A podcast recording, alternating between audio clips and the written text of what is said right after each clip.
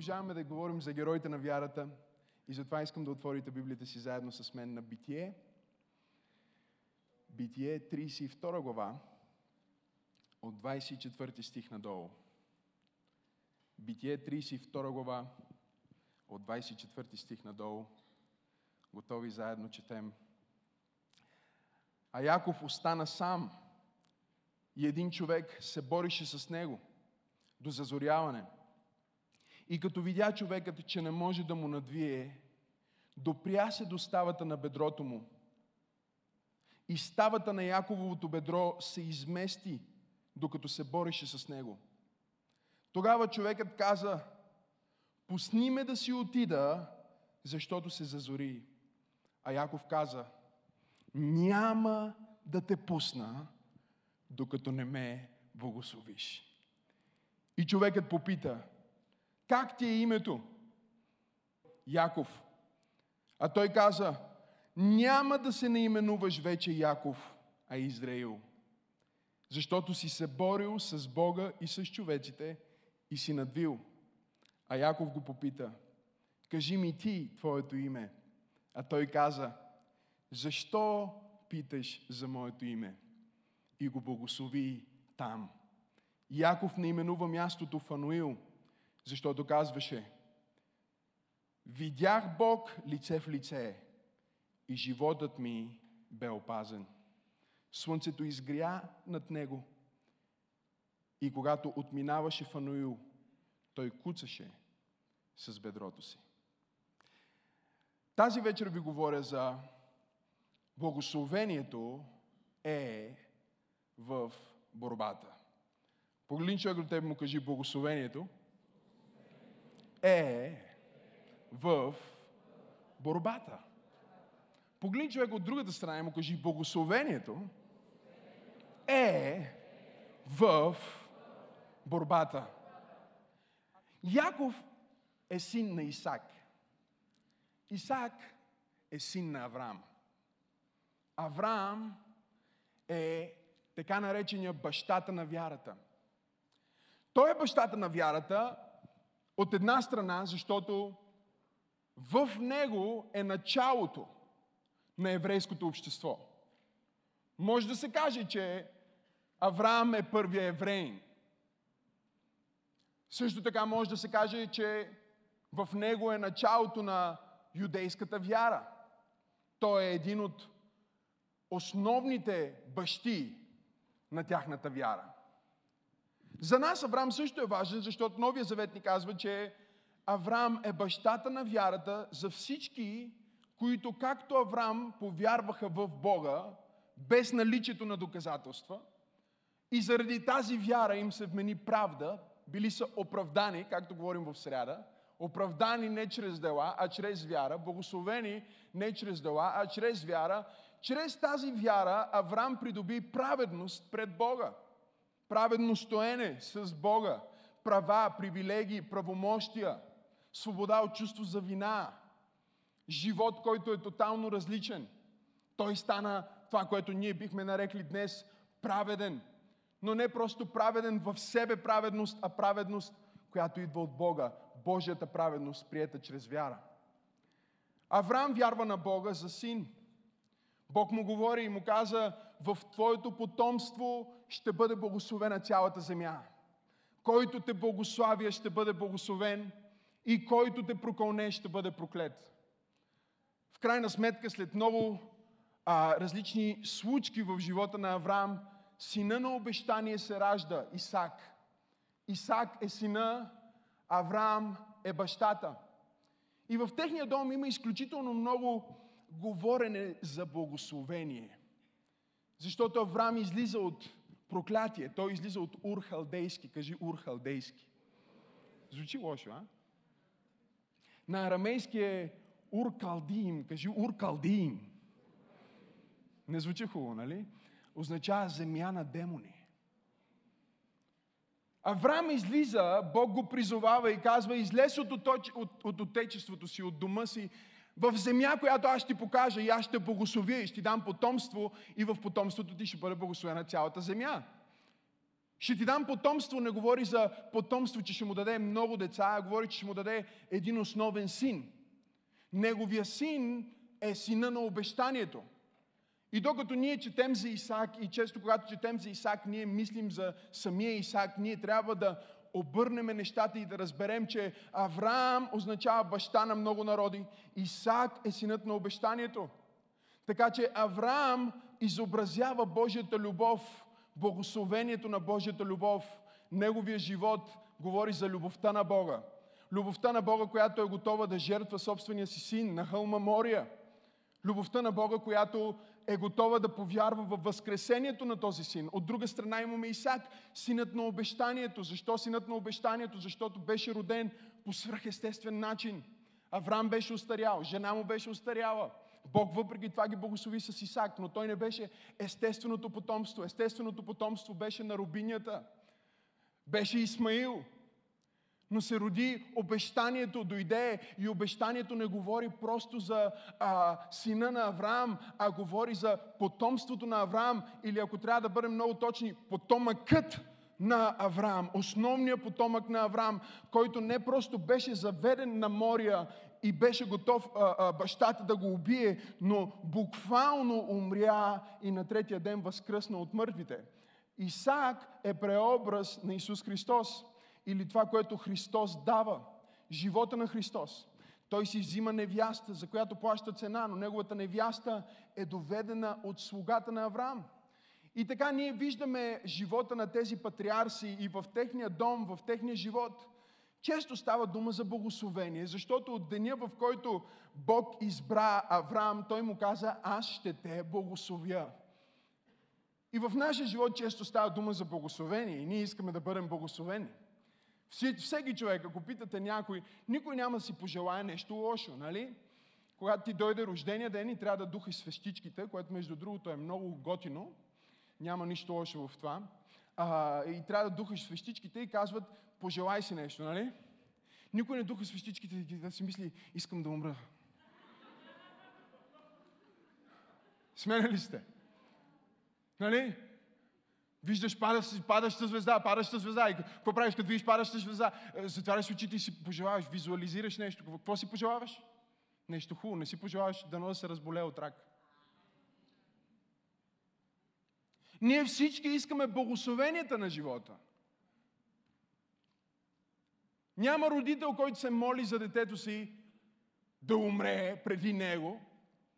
Поне не такъв, който е здравословен мозък. Никой не си пожелава нещо лошо, нали? Никой от вас не отива на рождения ден на своя приятел и да му напише в картичката пожелавам ти да се разведеш до година. Всички искаме благословение. Кажи благословение. Какво е благословение? Благословението е Божието благоволение и защита върху живот на един човек. Има различни видове благословения. Има три благословения, ако си записвате. Имаме Божието благословение, което е Неговото благоволение и защита. Когато Бог благославя, Той действа така, че да направи благословението си да действа в живота на този, който благославя. Да го направи ефективно, да го направи реално, да го направи осезаемо. Божиите благословения са духовни, кажи духовни. Също така обаче те са материални, кажи материални. Какво значи това? Това значи, че са физически, кажи физически. И също така означава, че са духовни, кажи духовни. Но когато Бог освободи едно от тези благословения, те реално имат ефект, те действат в живота ни, те се проявяват рано или късно. Защото благословението всъщност е точно това на български. Много ми харесва думата благослово. Или Бог изговаря благослово върху живота на даден човек, Бог изговаря благослово върху детето ти, Бог изговаря благослово върху семейството ти, Той изговаря нещо добро. И естеството на всичко добро, което Той изговаря към тебе, се материализира във времето. То може да бъде нещо, което е материално, може да бъде нещо физическо, може да бъде нещо духовно, но може да бъде и нещо душевно, може да бъде нещо емоционално. Ние всички сме благословени тази вечер. Благословен си, че виждаш.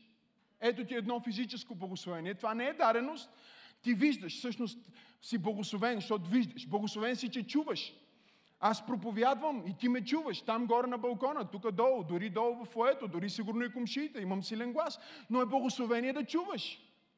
Благословение е да имаш две ръце, благословение е да имаш два крака. Изумително е как ние не оценяваме благословенията на Бог в живота си и започваме да ги вземаме за даденост след даден период от време. Понякога в живота трябва да видиме какво е да нямаш благословение, за да оцениш благословенията, които вече са ти дадени. А, нека да направя една пауза преди да продължа с проповедта си и просто да ти кажа, че ти си благословен. Ти си много благословен. Бог е изговорил много добри неща за тебе. Той е изговорил много добри неща за твоето семейство. И дори тези неща, които все още не са се материализирали, не се притеснявай, защото и Авраам беше в такъв момент. Бог му беше казал, аз ще те благословя и ще те увелича. В твоето потомство ще бъде благословена цялата земя. Който те благославя, ще бъде благословен. Който те проклина, ще бъде прокълнат. И въпреки това Авраам правеше опит след опит и Сара не забременяваше. Те не преживяваха физическата а, проява на благословението, което Бог бе изговорил, защото понякога благословението не е на мястото, което го търсиш. Пипни човек до му кажи, благословението е в борбата. Имаме други благословения. Те са благословенията, които хората изговаряме към хората. Нали? И освен ако те не са боговдъхновени или пророчески в своето естество, а, както примерно в а, Второзаконие 33 глава имаме такова пророческо благословение, което може да бъде изговорено. В числа имаме такова в 6 глава благословение, което е изговорено от, от човек, към други хора или към група от хора, но то не е просто решено от човека благословение, а е боговдъхновено, пророческо благословение. Когато това благословение е изговорено, то има друга сила и друга свръхестествена власт да се изпълни в живота на хората. Затова всеки път, когато ние свършваме службата, аз казвам, изправете се и приемете благословение. Когато аз изговоря това благословение, аз не говоря от моето собствено съзнание, от моето собствено пожелание към вас, а говоря благословението, което Той е записал в Неговото Слово. Нека Господ да те благослови. Халелуя! Нека Бог да те усияе с лицето сърцето си, нека да изгрее на тебе, нека да бъде благосклонен към тебе и да ти даде мир, нека да те пази и нека да те води. Когато хората се благославят, те са като хуи пожелания. Да. Да благословиш някой да му пожелаеш нещо хубаво. Разликата между пожелание и благословение е, че благословението е вдъхновено от Бог. Идва от позиция на власт. И както човека, който го казва, така и човека, който го приема, може да усети, че нещо се случва. Някаква духовна транзакция се случва. Нещо духовно, нещо душевно, нещо по-дълбоко става в моя живот, когато чуя благословение, което не е пожелание, а е дадено от Бог чрез човек. Погледни човека от тебе, усмихни му се и кажи, аз изговарям Божието Слово, Божиите обещания, и Божиите благословения в твоя живот. Ти си благословен. О, хали да дадем слава на Бога за това, че ти си благословен.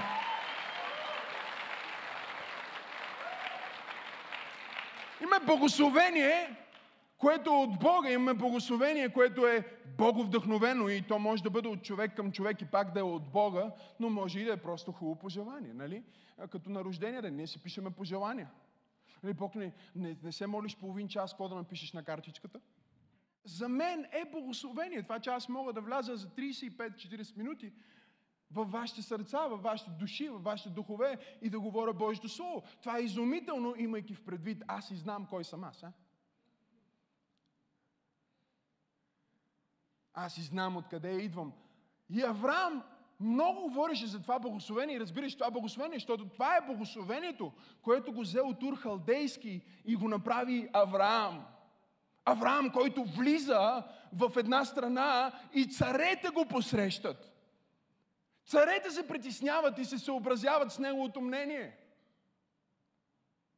Благословението направи Авраам Авраам. Благословението направи невъзможното възможно. Благословението направи раждането на Исак. Благословението направи дългия живот на Ревека. А, и благословението направи всички тези неща. Така че в техния дом е имало, предполагам, доста говорене за това благословение и за какво означава това благословение. Така че сега ние имаме този библейски герой на име Яков, който е внук на Авраам. Той всъщност е синът на Исак. Той е синът на обещанието. И ако Авраам, живота му ни разказва за любовта на отец, а Исаак, живота му ни разказва за благодата на Господ Исус Христос, тогава Яков, живота му ни разказва за общението на Светия Дух.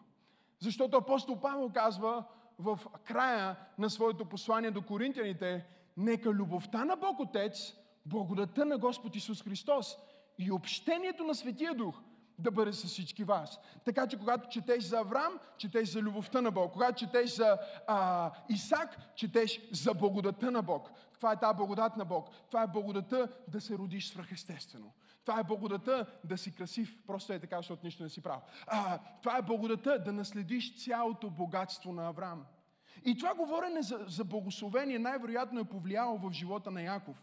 Защото ако изследваме внимателно, ние ще разберем, че героя ни тази вечер, Яков, всъщност е бил на 15 години, когато Авраам е починал. Той е имал доста време при живе около Авраам и около Исак. И прекарвайки това време, разбира се, той се ражда в една много специфична ситуация. Библията ни казва, че в корема на майка му Бог й открива, че има близнаци. Единия червен и цял космат, казва Библията, а другия е този, който го наричаме Яков. Яков, защото още когато се ражда, брат му тръгва първи, обаче той го е хванал за петата и се опитва да го върне обратно. Опитва се да го върне, защото сигурно още от корема на майка си е чувал как Авраам им обяснява за силата на благословението и за това, че има специално благословение в това да бъдеш роден първи. Той хваща брат си за петата, обаче не успява да се роди преди него. Ражда се след него и през целия си живот той започва да преследва това благословение. Той е готов да направи всичко за благословението. Той преследва благословението на цената на всичко. Първо ние виждаме в Божието Слово, че той вярва в благословението и го разбираме, защото един ден брат му се прибира от лов, изморен, нашия човек Яков си вари леща, стои си така, прекарва си хубаво време, вари си лещата, брат му идва и казва, дай ми една купа леща. И той му казва, първо ми предай първородството си. Брат му Исав явно не е слушал много внимателно всички тия разговори за силата на благословението, защото той не осъзнава колко голямо благословение има върху живота си, просто защото се е родил. Нека направя една пауза за всички от вас, които още не сте ентусиазирани в това изключително помазано силно небесно послание. Вие сте благословени, защото сте родени. От милиони деца в България през последните 20 години, които са били абортирани, ти си роден. От милиони семейства в нашата страна последните 100 години, които нямат възможност да имат деца, ти си роден. От десетките, стотиците и хилядите, които са се родили на улицата и са израснали като сираци и са станали кошари, ти си роден. Девет месеца в отробата на майка ти. Бог е направил така, че всичко, което трябва да бъде там да се развие, да можеш да дишаш, да виждаш, да чуваш, да ходиш, да говориш и да бъдеш тук днес. И ако ти не осъзнаваш, че това е благословение, ти ще живееш живота си нещастен, търсейки нещо, което вече си получил. Първото благословение е раждането. Бог те е изговорил в съществувание. Не знам дали го осъзнаваш. В Еремия се казва, преди да се оформиш в отробата на майка ти, аз те познах. Преди да имаш очички, ръчички, сърчице, аз те осветих. Преди да си сгрешил, аз вече те бях осветил, Еремия, и те направих пророк на народите, преди да можеш да говориш. Аз имам план за тебе. Сега, Простете на куртуазното ръкопляскане на хора, които не разбират и не оценяват благословенията, които Бог ми е дал. Но аз си мисля, че в пробуждане се намирам в църква, които са благодарни за това, че дишат, благодарни за това, че виждат, благодарни за това, че по пътя към църква не ги е блъснала кола. Не знам дали има някой в тази църква. Кажи, аз съм благословен. Но Исав, Исав не разбира това благословение. Той казва на брат си, за какво благословение говориш? Аз умирам от глад. И той му казва, няма проблем, лещата е тук, но първо ми предай първородството си. Сега ония пич си мисли, как да го предадем?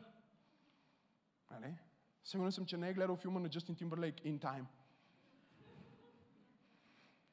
Как да му предам това първородство? В смисъл, как се предава? Предава се както се приема. С думи. Има сила в Словото. Има сила в благото Слово. То е благословение и има сила в лошото Слово. То е проклятие. Внимай какво говориш в живота си. Той поглежда брат си и казва, окей, дай лещата, давам ти първородството. И така нашия човек Яков придобива първото си благословение, благословението на първородството. От общо седем благословения, които той получава, първото му благословение го взема просто защото вярва в първородството. Второто му благословение го взема малко по друг начин. За да се изпълни името, което е измамник, и за да послуша майка си, която е измамничка.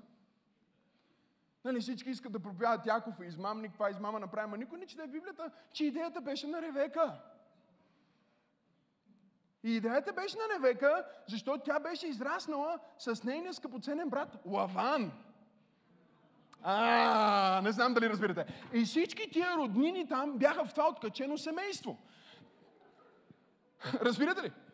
Семейство, което прати измами и откачени неща, нали? Някой казва...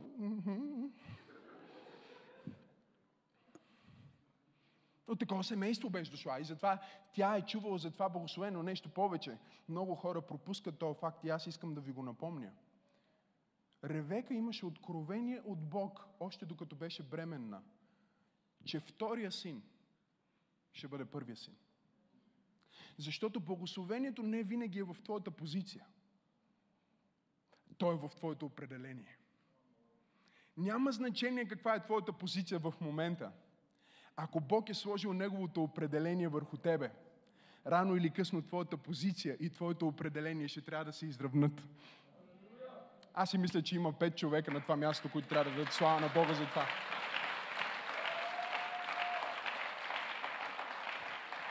Това значи, че може още да не си най-добрия, ама ако Бог те е избрал, може още да не си най-умния, ама ако Бог те е избрал. Може да не си се родил в най-богатото семейство, ама ако Бог те е избрал.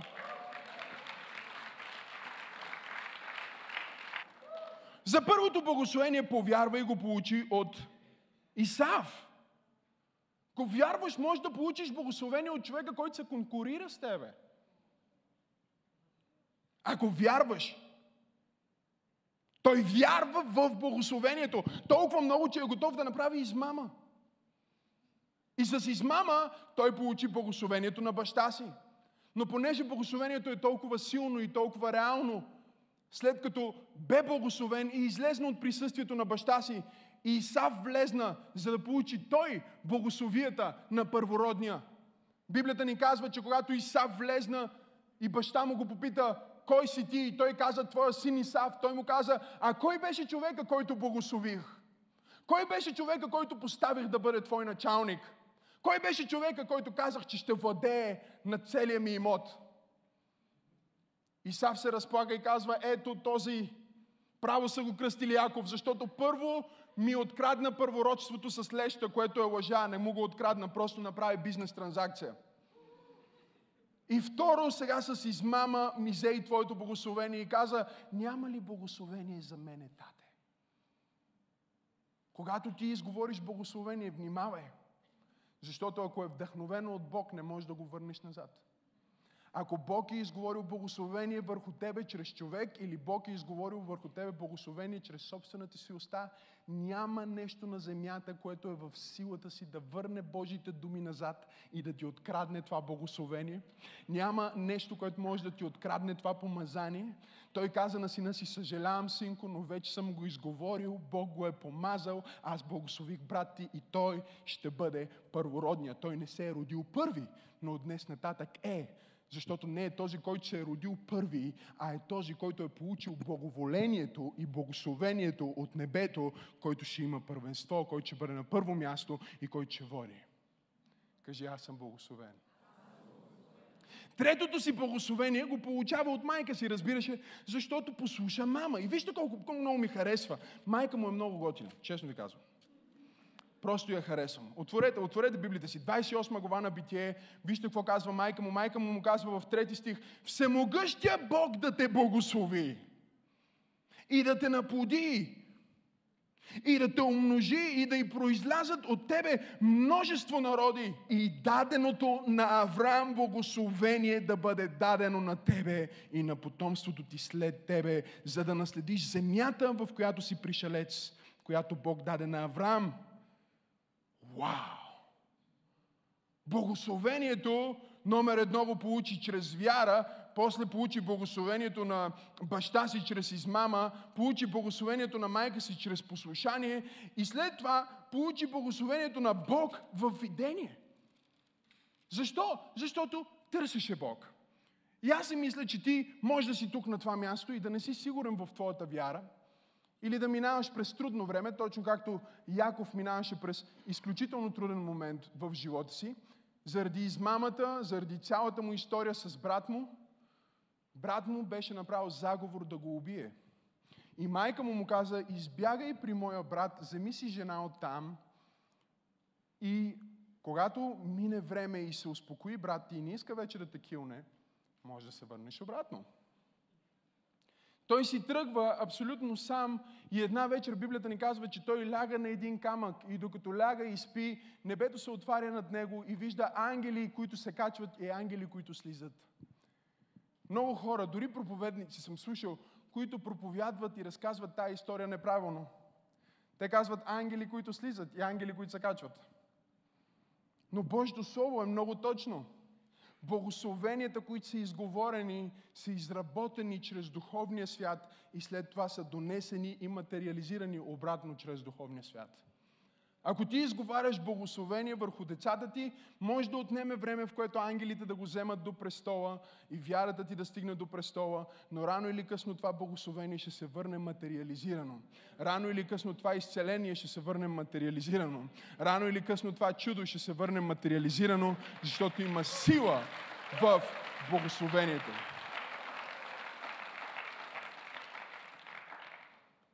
Той получи благословението чрез вяра и го взе от брат си. След това получи благословението на баща си чрез измама. Взе благословението от майка си чрез послушание. Взе благословението, докато беше търсещ към Бог в видение. Бог му каза, ще бъда с теб. И първия отклик, който той каза на Бог, беше, ако ти наистина ме благословиш, аз ще ти дам десятък от всичко. Никой не трябваше да учи Яков на десятък и на даване – той моментално разбра, че ти не си благословен просто за да бъдеш благословен. Ти си благословен с причина. Както говорихме миналия път, ти нямаш тази позиция просто за да имаш позиция. Ти не си се родил в семейството, което си се родил случайно. Ти не си се родил годината, която си се родил случайно. Ти не си в София, България случайно. Ти си роден за време като това, ти си създаден за време като това. Бог има план да те използва. Най- нишата форма на благословение е ти да бъдеш благословен. Особено ако това е благословение, което е през хора. То може да е през хора и, и, и, дори да бъде дадено чрез Бог през тия хора. Но да бъдеш благословен е най-низката форма на живот. И изключително колко много хора биха се задоволили с това. Това е изкушението на всеки един от нас който вярва, който работи, който се труди, който обича Бог, който чете Божието Слово, че в един момент нещата, които вярваме и нещата, които, за които се трудиме, нещата, за които се бориме, вземат да почват да ни се случват. И когато ни се случат нещата, за които сме се молили и които сме очаквали, много често ние не сме адекватни, защото ние сме си мислили, че благословението е за нас, но благословението не е просто за теб, благословението е чрез теб. Бог не иска просто ти да бъдеш езеро, в което да излива Неговото благословение. Той иска ти да бъдеш част от Неговата река на благословение. Благословение за всички, които са около теб. Благословение за семейството ти и за децата ти. Спри да се опитваш само да бъдеш благословен и започни да мислиш как аз да бъда за благословение. Как аз да изговоря нещо хубаво в живота на този човек? О, толкова много хора се оправдават и през цялото време се самосъжаляват и говорят, ми аз израснах без баща и затова се държа така с моето дете и нас не са ни учили как да си възпитаваме децата или ми ние идваме от бедно семейство, не знаеме как се прави бизнес и в моето семейство никога никой не е бил образован. Не, не, не. Времето за оправдание и извинения, защо просто търсиш своето благословение, а не искаш да си за благословение, е свършило. Идва сезона, идва деня, идва времето, когато Бог слага очите си върху тези, които имат менталитет на благословители. Менталитет на даващи, менталитет на хора, които са поток на Бога. Църква, ще бъдем ли поток на Бога? Ще бъдем ли благословение за нашия град?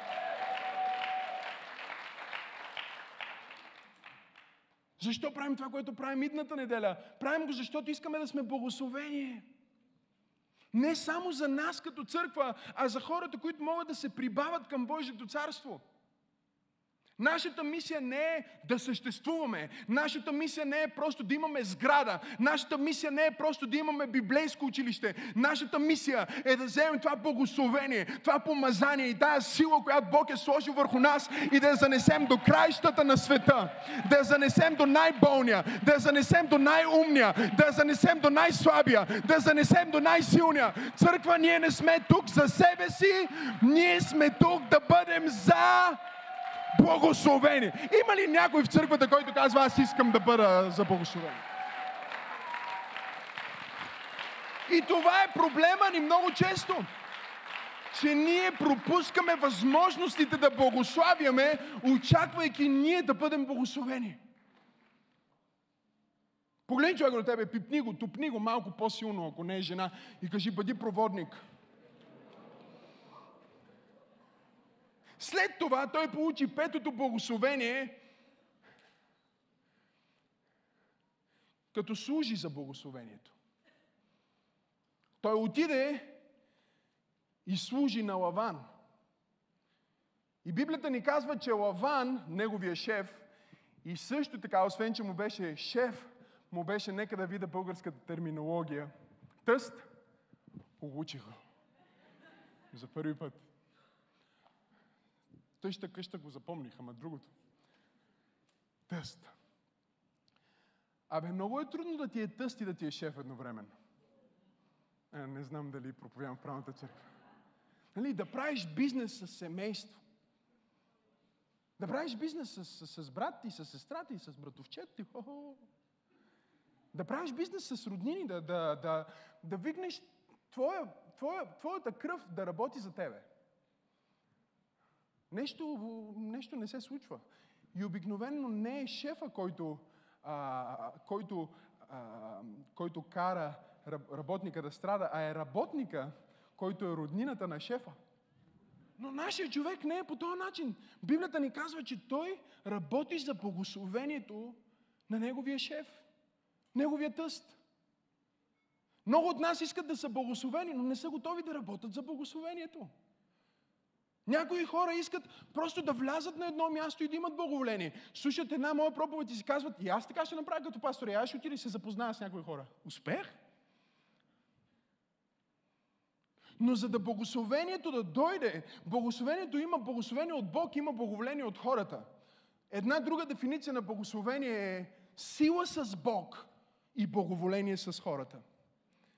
Когато ти си благословен от Бог и когато ти работиш за да бъдеш благословен, ти получаваш сила от Бога и получаваш благоволение от хората. Знаеш какво значи благоволение от хората? Означава, че хора, които не трябва ти правят услуги. Хора, които не би следвало да те харесват, са привлечени към тебе. Хора, които нямат нищо общо с тебе, изведнъж правят нещо хубаво за тебе. Защо? Защото по някаква причина Бог е сложил благоволение върху теб. Върху теб. Той е сложил благоволение върху теб и те виждат и са привлечени от това благоволение, но също така ти имаш сила с Бог. И да имаш сила с Бог идва, когато искаш да служиш честно. Когато искаш да работиш вярно. И сега измамника е измамен, брати и сестри. Защото рано или късно идва момента, в който трябва да поженеш това, което си посял. Той отива и работи и служи на, на, на тъста си за една. Вечерта, когато идва сватбата, пиват малко вино, вместо едната му пуска другата. Седем години работи за Рахил, вместо Рахил получава Лия. И аз си мисля, че някои бракове са по този начин. Но това е друга проповед. Той работи за едната, получава другата, но толкова обича Рахил, че работи още 7 години. Библията ни казва, че му се сториха като нула време. Защото истинската любов чака. И това не е просто нещо хубаво, което си пишеш на пръстенче, за да си запазиш действеността. А е нещо, което искаш да изживееш, ако си мъж и ако си жена. Истинската любов чака. Какво чака? Чака благословението, което не е изработено от мен, а благословението, което ми е изпратено от Бог благословението, за което съм се молил и благословението, за което съм служил. Той получава благословението на Лаван и го получава, защото когато си тръгва да бяга от Лаван, получава благословението на жените си. Изумително е, когато имаш две жени, не го знам от опит, очевидно, но изумително, мислих си за това, човека има две жени от един и същи баща. И един ден застава пред тях и им казва, момичета, мисля, че трябва да си тръгваме и да ходим у нас. До сега сме живели у вас, съм работил за вас, изчакай Венце 3 минути. Сега искам да отидем у нас. Ще ме последвате ли? И Библията ни казва, че тия две жени, които спориха и през цялото време се караха, имаха състезание коя ще ражда повече. Защото така се правят 12 израилеви племена. Нали разбирате? 12 израилеви племена не се правят а, лесно. Правят се със състезание. Така че а, те имат конфликт по принцип, говоря за Лия и Рахил, сестрите. Обаче в момента, в който той им казва, ще ме последвате ли, ще бъдете с мен, Библията ни казва, че те го благославят и казват, ти си изработил всичко, което имаш. И дори повече. И децата ни, и ние, и дори баща ни е бил благословен заради тебе. И затова ние ще последваме. Така че той получава шестото благословение. Благословението на жените си, защото работи. И тогава Лаван започва да го преследва. Чуйте какво става. Лаван го преследва и, и много хора не разбират тази история, че Лаван искаше да го убие, искаше да го очисти. Това беше причината да го преследва. Той пропътува за няколко дни 500 километра. Смена ли сте? Говориме не за време, в което се качваш в колата ти и палиш и тръгваш. А? Говорим за време, в което дори още не са коне. Говорим за камили. 500 км той ги пропътува за няколко дни. За да го настигне и да го убие. Но вижте какво се случи. Библията ни казва, че през нощта, когато той точно беше настигнал Яков и неговите хора и неговите жени, Бог му се яви и каза, аз съм Бог на Авраам. Бог на Исак. И този човек, който ти преследваш, внимавай да не му кажеш нито добро, нито лошо. Защото аз съм с него. Четях този пасаж сутринта и това беше нещото, което накара Лаван в последствие да благослови децата си, да благослови Яков и да благослови неговото излизане. Обаче си мислих за това, никога не изключвай факторът Бог. Дори да е най-ужасният човек и най-ужасният измамник и най-лошата личност, която е срещу тебе, никога не изключвай фактора Бог. Бог все още говори на сън, Бог все още говори в видения, Бог все още може да се докаже и той все още може да каже на някой, не дей да пипаш този човек, това е моят човек. Аз имам нужда от някои жени, които да дадат слава на Бога. Защото Бог ще говори на това момиче, което се опитва да сваля мъжът и не дай да пипаш този мъж, той е заед. О, трябва да ръкопляскате по-силно. Не да пипаш там.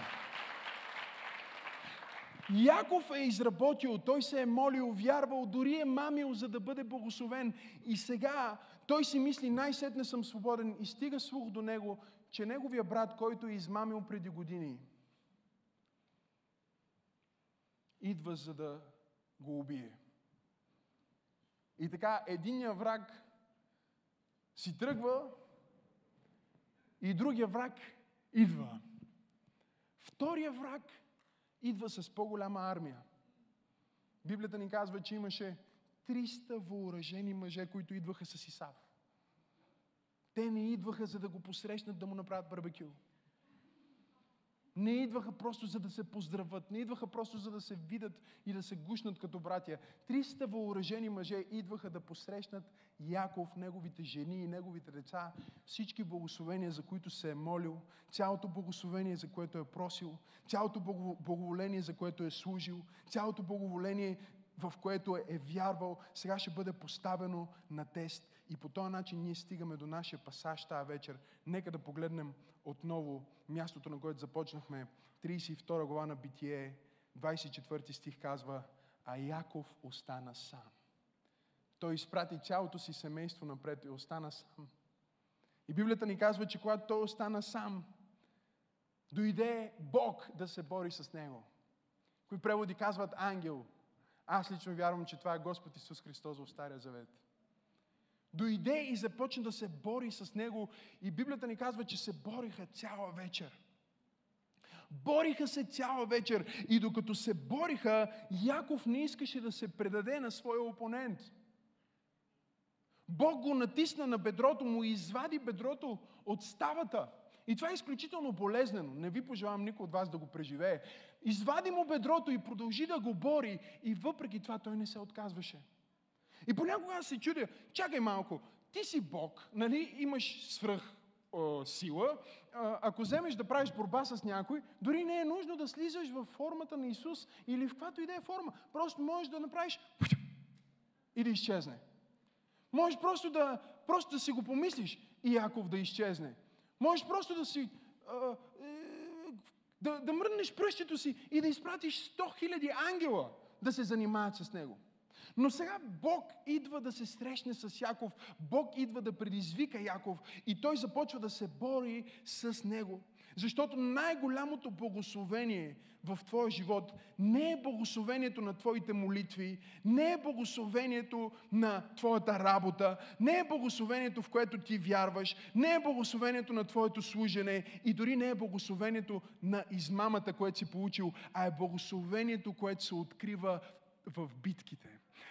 Аз говоря за битките, в които Бог идва да се бори с тебе. Битките, в които Бог допуска живота да се бори с тебе.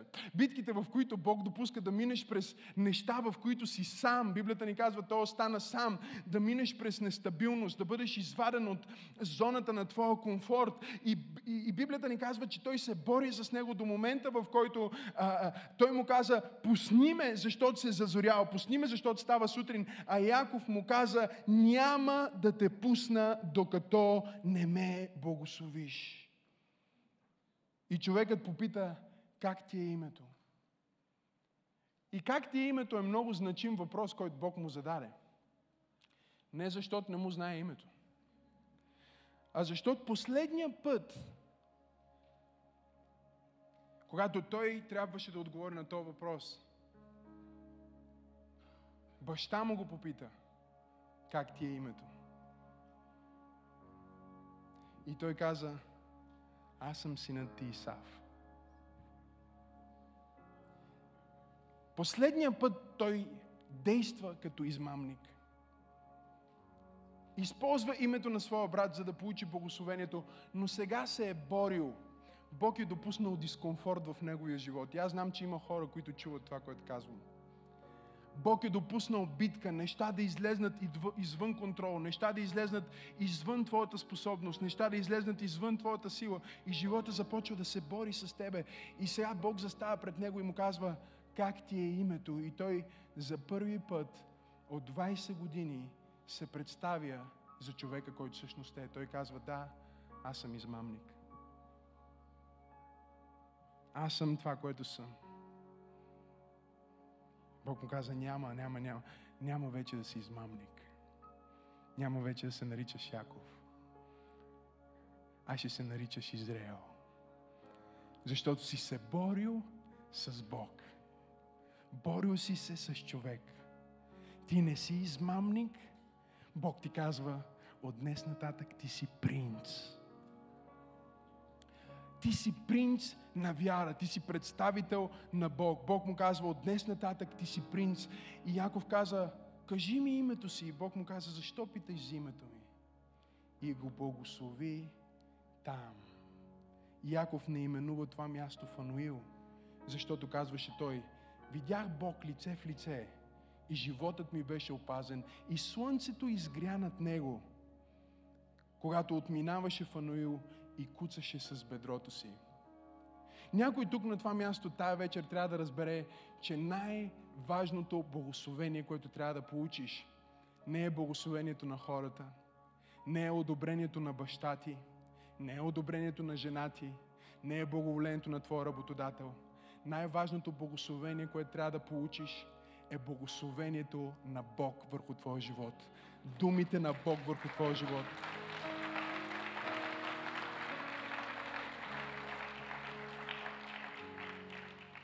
Някой казва, пасторе, не разбирам какво, какво се опитваш да ми кажеш, но той Яков, Яков, все пак той имал шанс, виж, Бог го е срещнал, имал е битка с Бог, сигурно е имал толкова много време в живота си, след това да живее в благословението. Брати и сестри, Яков е на 97 години, когато това се случва.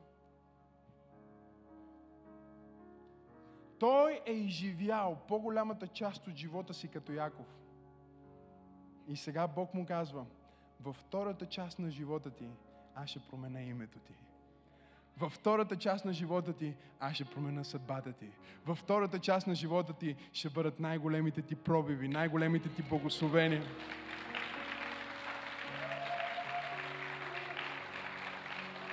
Защо? Защото си се борил с Бог и си казал, Боже, каквото и да става, няма да допусна да си тръгнеш без да ме благословиш. Яков си мислише, че неговия враг е Исав, мислише си, че неговия враг е Лаван, мислише си, че неговия враг е, е брат му, който иска да го убие, но всъщност Бог дойде при него и му каза, синко, ти си твоя най-голям враг, ти си приел неправилната идентичност и ето го най-голямото благословение, което аз мога да направя за тебе. Най-голямото благословение, Якове, не е да ти дам деца, не е да ти дам жена, не е да ти дам каквото и да е, а да ти дам идентичност. Аз ти дам ново име, аз ти дам идентичност. Аз променям твоята история днес. Има ли някой в църквата тази вечер? Бог променя името му, защото колкото по-голяма е битката, толкова по-голяма е промяната. И колкото по-голяма е промяната, толкова по-голямо е благословението пипни човека до теб и му кажи точно сега, колкото по-голяма е битката, толкова по-голяма е промяната. И колкото по-голяма е промяната, толкова по-голямо е благословението. Кажи му, Бог е на път да промени името ти, Бог е на път да промени историята ти, Бог е на път да промени страховете ти, Бог е на път да обърне ситуацията ти. Кажи му, подготви се за нещо небесно, подготви се за нещо повече. Това не е просто благословение, което имаш, това е благословение, което получаваш. Бог ти дава идентичност. О, хайде, дай му слава, ако приемаш тази идентичност.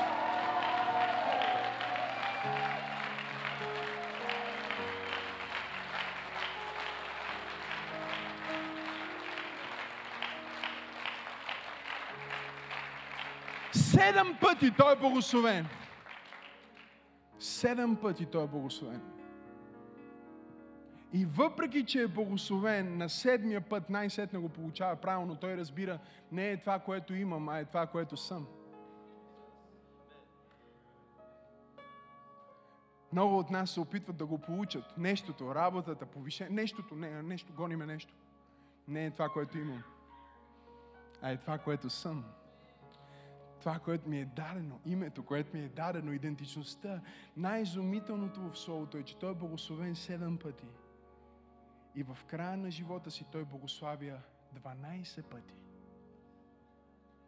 И точно си мислиш, трябва да има нещо неправилно в тая проповед поредица героите на вярата в годината на двойния дял.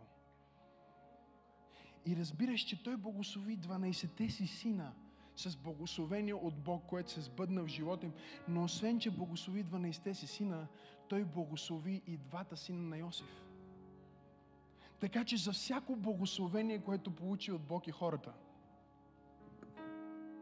Той освободи в края на живота си две. Седем благословения, които прие. Накрая Той освободи 14 благословения върху потомството си. Аз се опитвам да проповядвам в годината на двойния дял, че юли все още е месец на двойен дял. И все още можеш да получиш двойна доза благословение. Все още можеш да получиш двойна мяра чудо, двойна мяра любов, двойна мяра радост, двойна мяра свобода. Има ли някой в църквата тази вечер, който казва, Боже, аз приемам двойен дял! Двойният дял не е за него, двойният дял е за синовете му. Синовете му стават 12 племена, за тия от вас, които не знаете, 12 племена, които изграждат едно общество, едно царство, Израел. Израел по името на Яков. Но най-изумителната част в историята на Яков не е, че Бог променя името му, а че в цялата Библия след това той продължава да използва старото му име когато за първи път се представя на Моисей. Моисей казва, кой си ти, кой да каже, че си ти на твоя народ, който трябва да изведа. И Бог му казва, аз съм Бог на Авраам. Аз съм Бог на Исаак. И не казва, аз съм Бог на Израел. Казва, аз съм Бог на Яков. Аз съм Бог на бащата на вяра. Аз съм Бог на обещанието на вяра. И аз съм Бог на измамника. Аз съм Бог на грешника. Аз съм Бог на прелюбодейца. Аз съм Бог на отпадналия. Аз съм Бог на объркания. Аз съм Бог на слабия. Аз съм Бог на онзи, който си мисли, че няма Бог. Аз съм Бог на отхвърлящия и аз съм Бог на измамника. Има ли трима човека, които знаят, че не заслужават да бъдат на църква тази вечер, но Бог е решил да те сложи на това място. И знам, че си си променил името, променил си си имиджа и Бог те е направил различен, но Бог ми говори да ти напомня откъде идваш. И да му дадеш слава за това, че Той е Бог на Израел и е Бог на Яков. Той е Бог на силата и Той е Бог на слабостта. И в алеята на вярата, на славата на вярата, не го наричат Израел а го наричат Яков. Той казва, аз съм Богът на великите.